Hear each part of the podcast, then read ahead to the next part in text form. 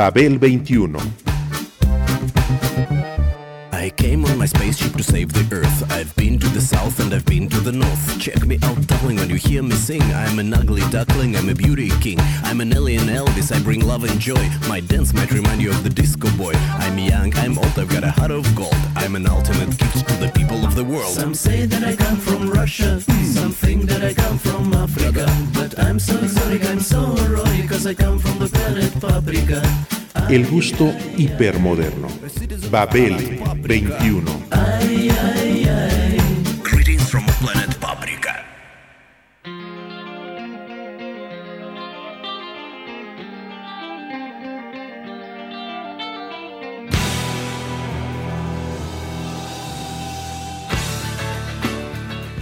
Jeff Buckley era señalado a erigirse en referente generacional.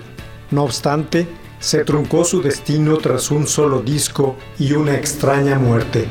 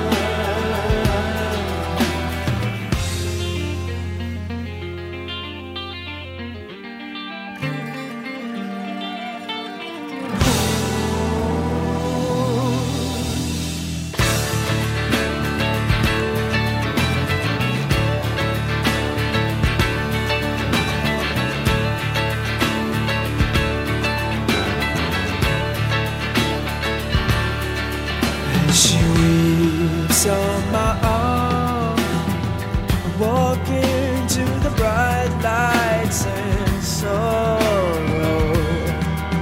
Oh, drink a bit of wine,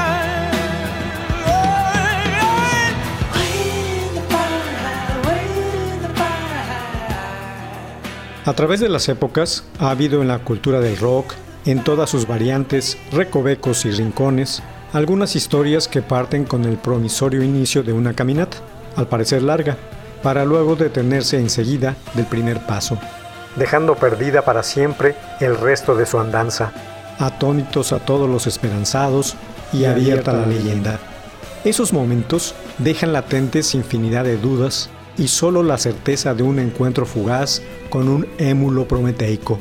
Tales instantes ocupan un sitio quebradizo en dicha cultura musical, dando lugar a lecturas superficiales, cuando en la realidad esas apariciones tenían un pozo profundo.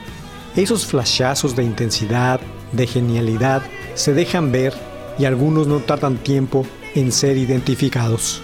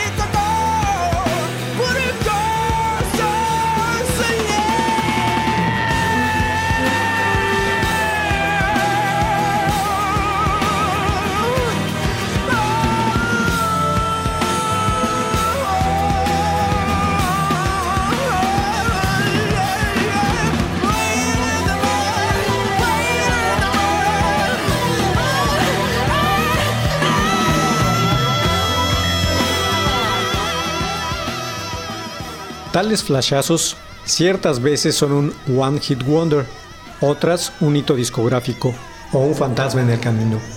Metafóricamente, son como tardes imprecisas, pedazos de un collage fantástico o los restos de un paraíso no identificado. En fin, son, espacios del instinto donde habita una intimidad, como la de Jeff Buckley, por ejemplo, con la que se llenan conexiones a contratiempo. En eso se ha convertido el único álbum de tal cantautor, Grace, de 1994, en un paréntesis musical que cumple 35 años ya y que ha tenido mucho que ver con esa idea de ensalzar la vida, contrariarse con la muerte prematura de su compositor, contener una versión superlativa de una canción canónica, aleluya, la más aclamada de todos los tiempos, al conseguir hacer suya y competir incluso con la original del propio Leonard Cohen, y propiciar una pequeña revolución genérica con su publicación.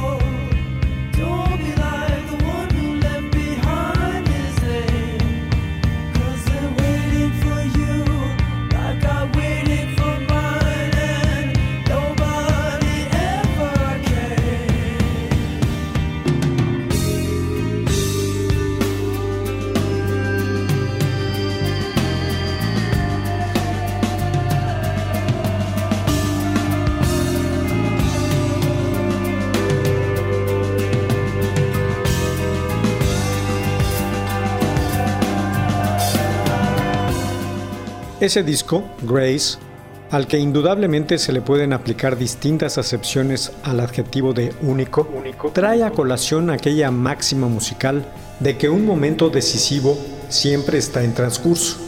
Es un work in progress, artístico en movimiento, cuya explicación se expande con el tiempo, con sus influencias e inspiraciones a través de los años.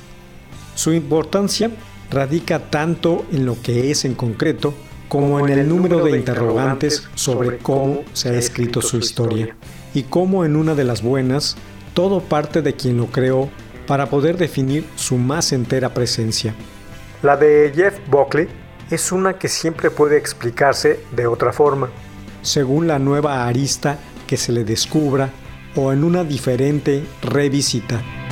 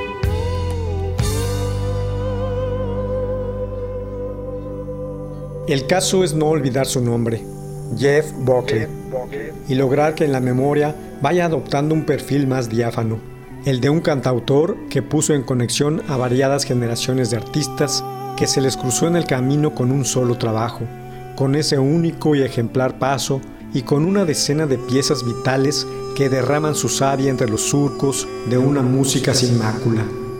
Buckley fue un cantante destacado por haber sido un intérprete virtuoso, por su potente paleta vocal de cuatro octavas y media, y su disco Grace como obra maestra de todos los tiempos, especialmente por su sensibilidad interpretativa única, siendo reconocido tanto por la crítica como por músicos adalides, como Bob Dylan, Tom York de Radiohead o Matthew Bellamy de Muse, por mencionar algunos.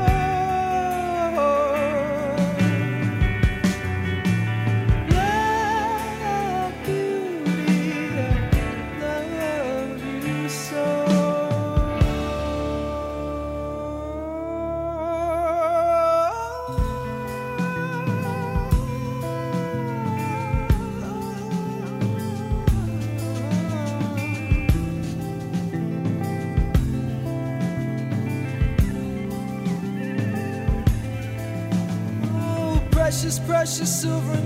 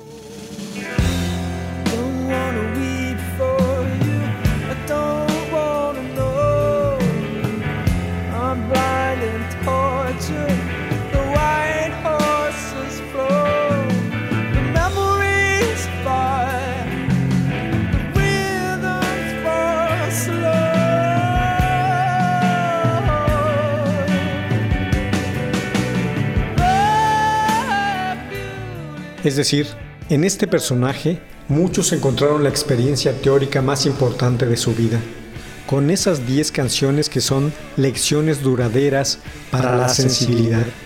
Con ellas, el eco creció y se retroalimentó en las últimas tres décadas, hasta convertir el nombre de su compositor en una figura clave para la transición entre algunas genealogías de la historia musical contemporánea, el folk y el rock alternativo.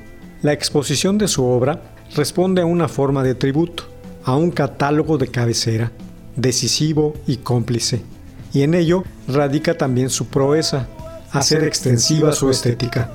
Ciertos artistas, en los que ha influido desde entonces, saben que cada icono como él tiene dos seres en sí, uno entero y otro roto, y que se debe conocer al primero, su obra, para poder llegar al segundo, su esencia.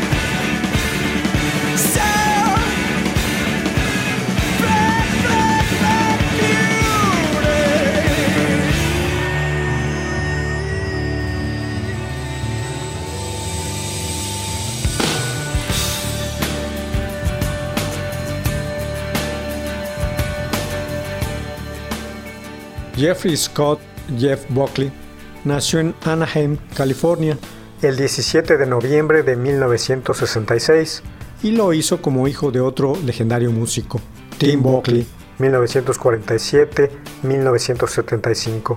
Versátil compositor de folk y jazz, soul y psicodelia, muy destacado y muerto por sobredosis a la edad de 28 años.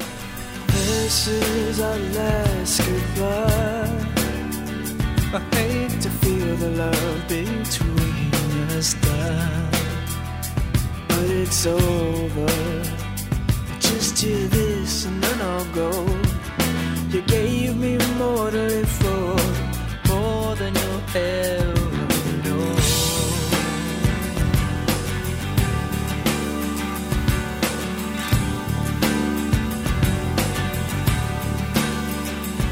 Well, this is our last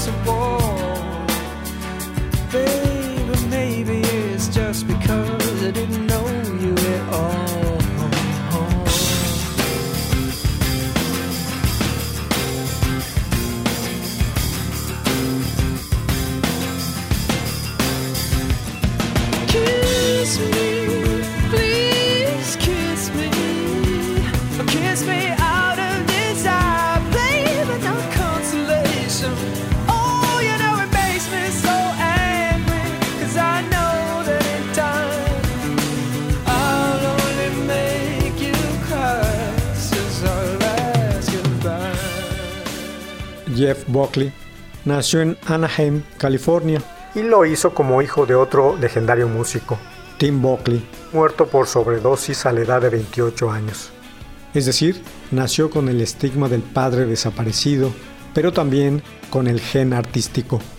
Su infancia transcurrió en la vida itinerante de su madre y padrastro por varias urbes californianas antes de trasladarse a Los Ángeles para estudiar en el Musicians Institute de la ciudad.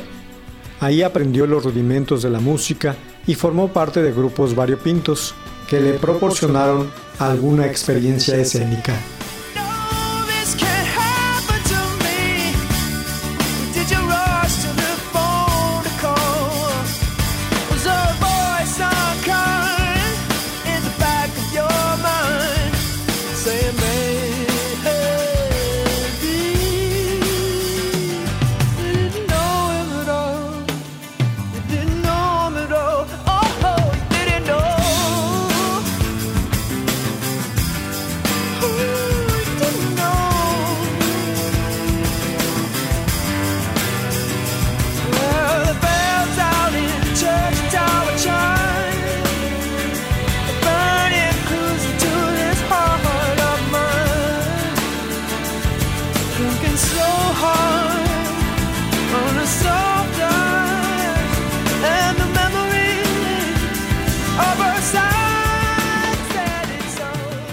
Cumplidos los 20 años, Buckley viajó a Nueva York para asentarse en dicha urbe, meca para los cantautores. Su debut público lo hizo en la iglesia de Saint Anne y lo dedicó a honrar la memoria de su padre. A la postre, se afanó en tocar en principio cada lunes en el café Sin E, un diminuto y acogedor lugar bohemio del Village, en el que no había ni siquiera un escenario. Lo hacía mientras el público platicaba y bebía café. Algunos comensales le prestaban atención, otros no. La audiencia se podía contar con los dedos de las manos. Sin embargo, aquellos que sí lo escuchaban lo hacían interesados. Y no solo eso, sino que comenzaron a difundir oralmente su nombre acompañado de los mejores calificativos. De esta manera, el conglomerado que formaba parte de tal escena empezó a crecer y a sentirse afortunado por presenciar el nacimiento de un talento singular al inicio de los años 90. When I think more than I wanna think, I do things I never should do. I drink much more than I ought to drink because it brings me back you.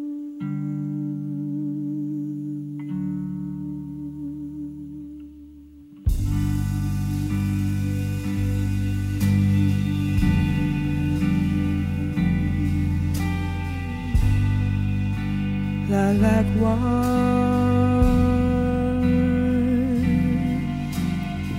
is sweet and heady like my love.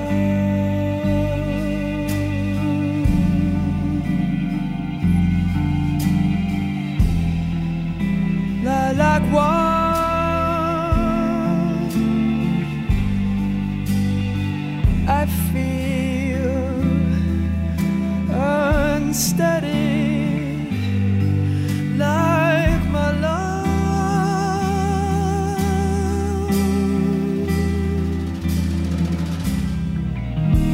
Listen to me, I cannot see clearly. Isn't that she coming to me? Nearly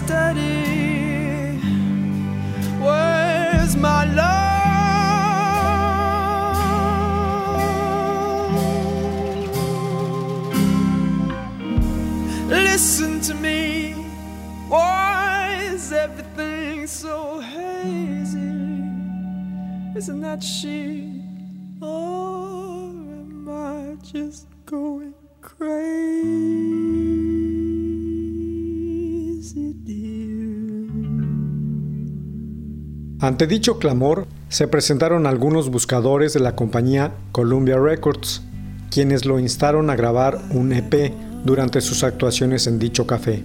Ante el resultado, decidieron que lo hiciera con un disco completo y con piezas de su autoría.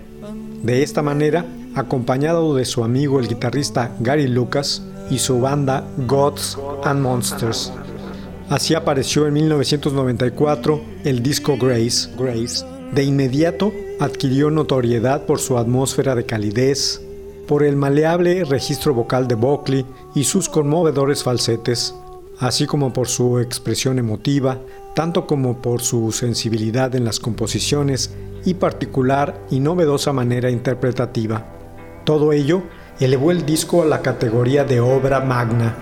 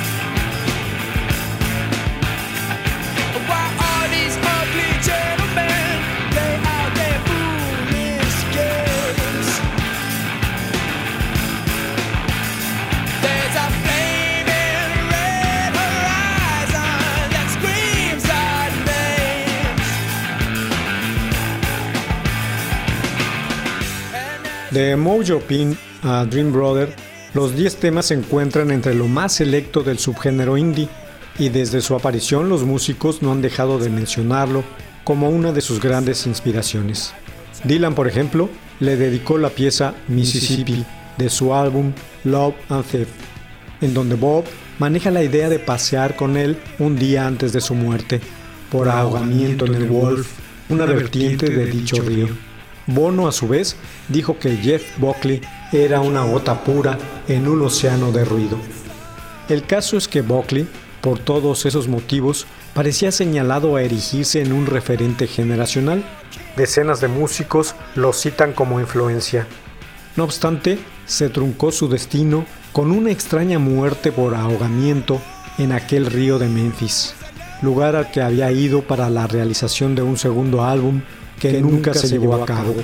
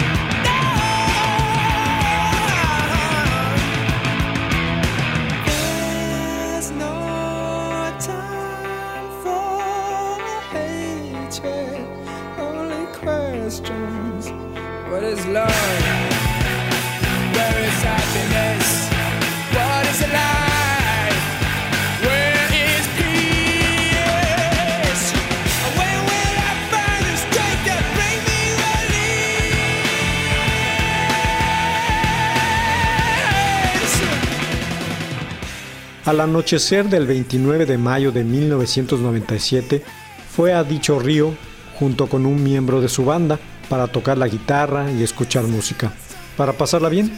Sin embargo, Jeff se metió al agua mientras entonaba una pieza de Led Zeppelin. Instantes después, su acompañante lo perdió de vista y hasta ahí. Su cadáver apareció días después y el forense no encontró restos de alcohol ni de drogas. Con ello, dejó abierta la posibilidad para la leyenda.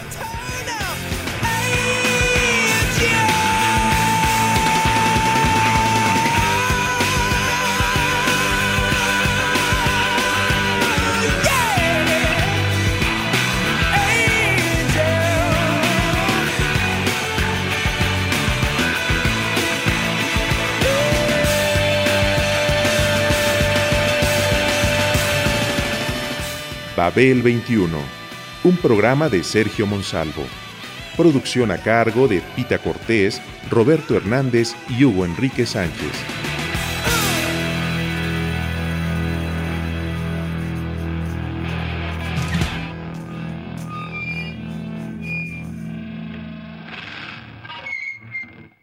...1060 AM... Radio Educación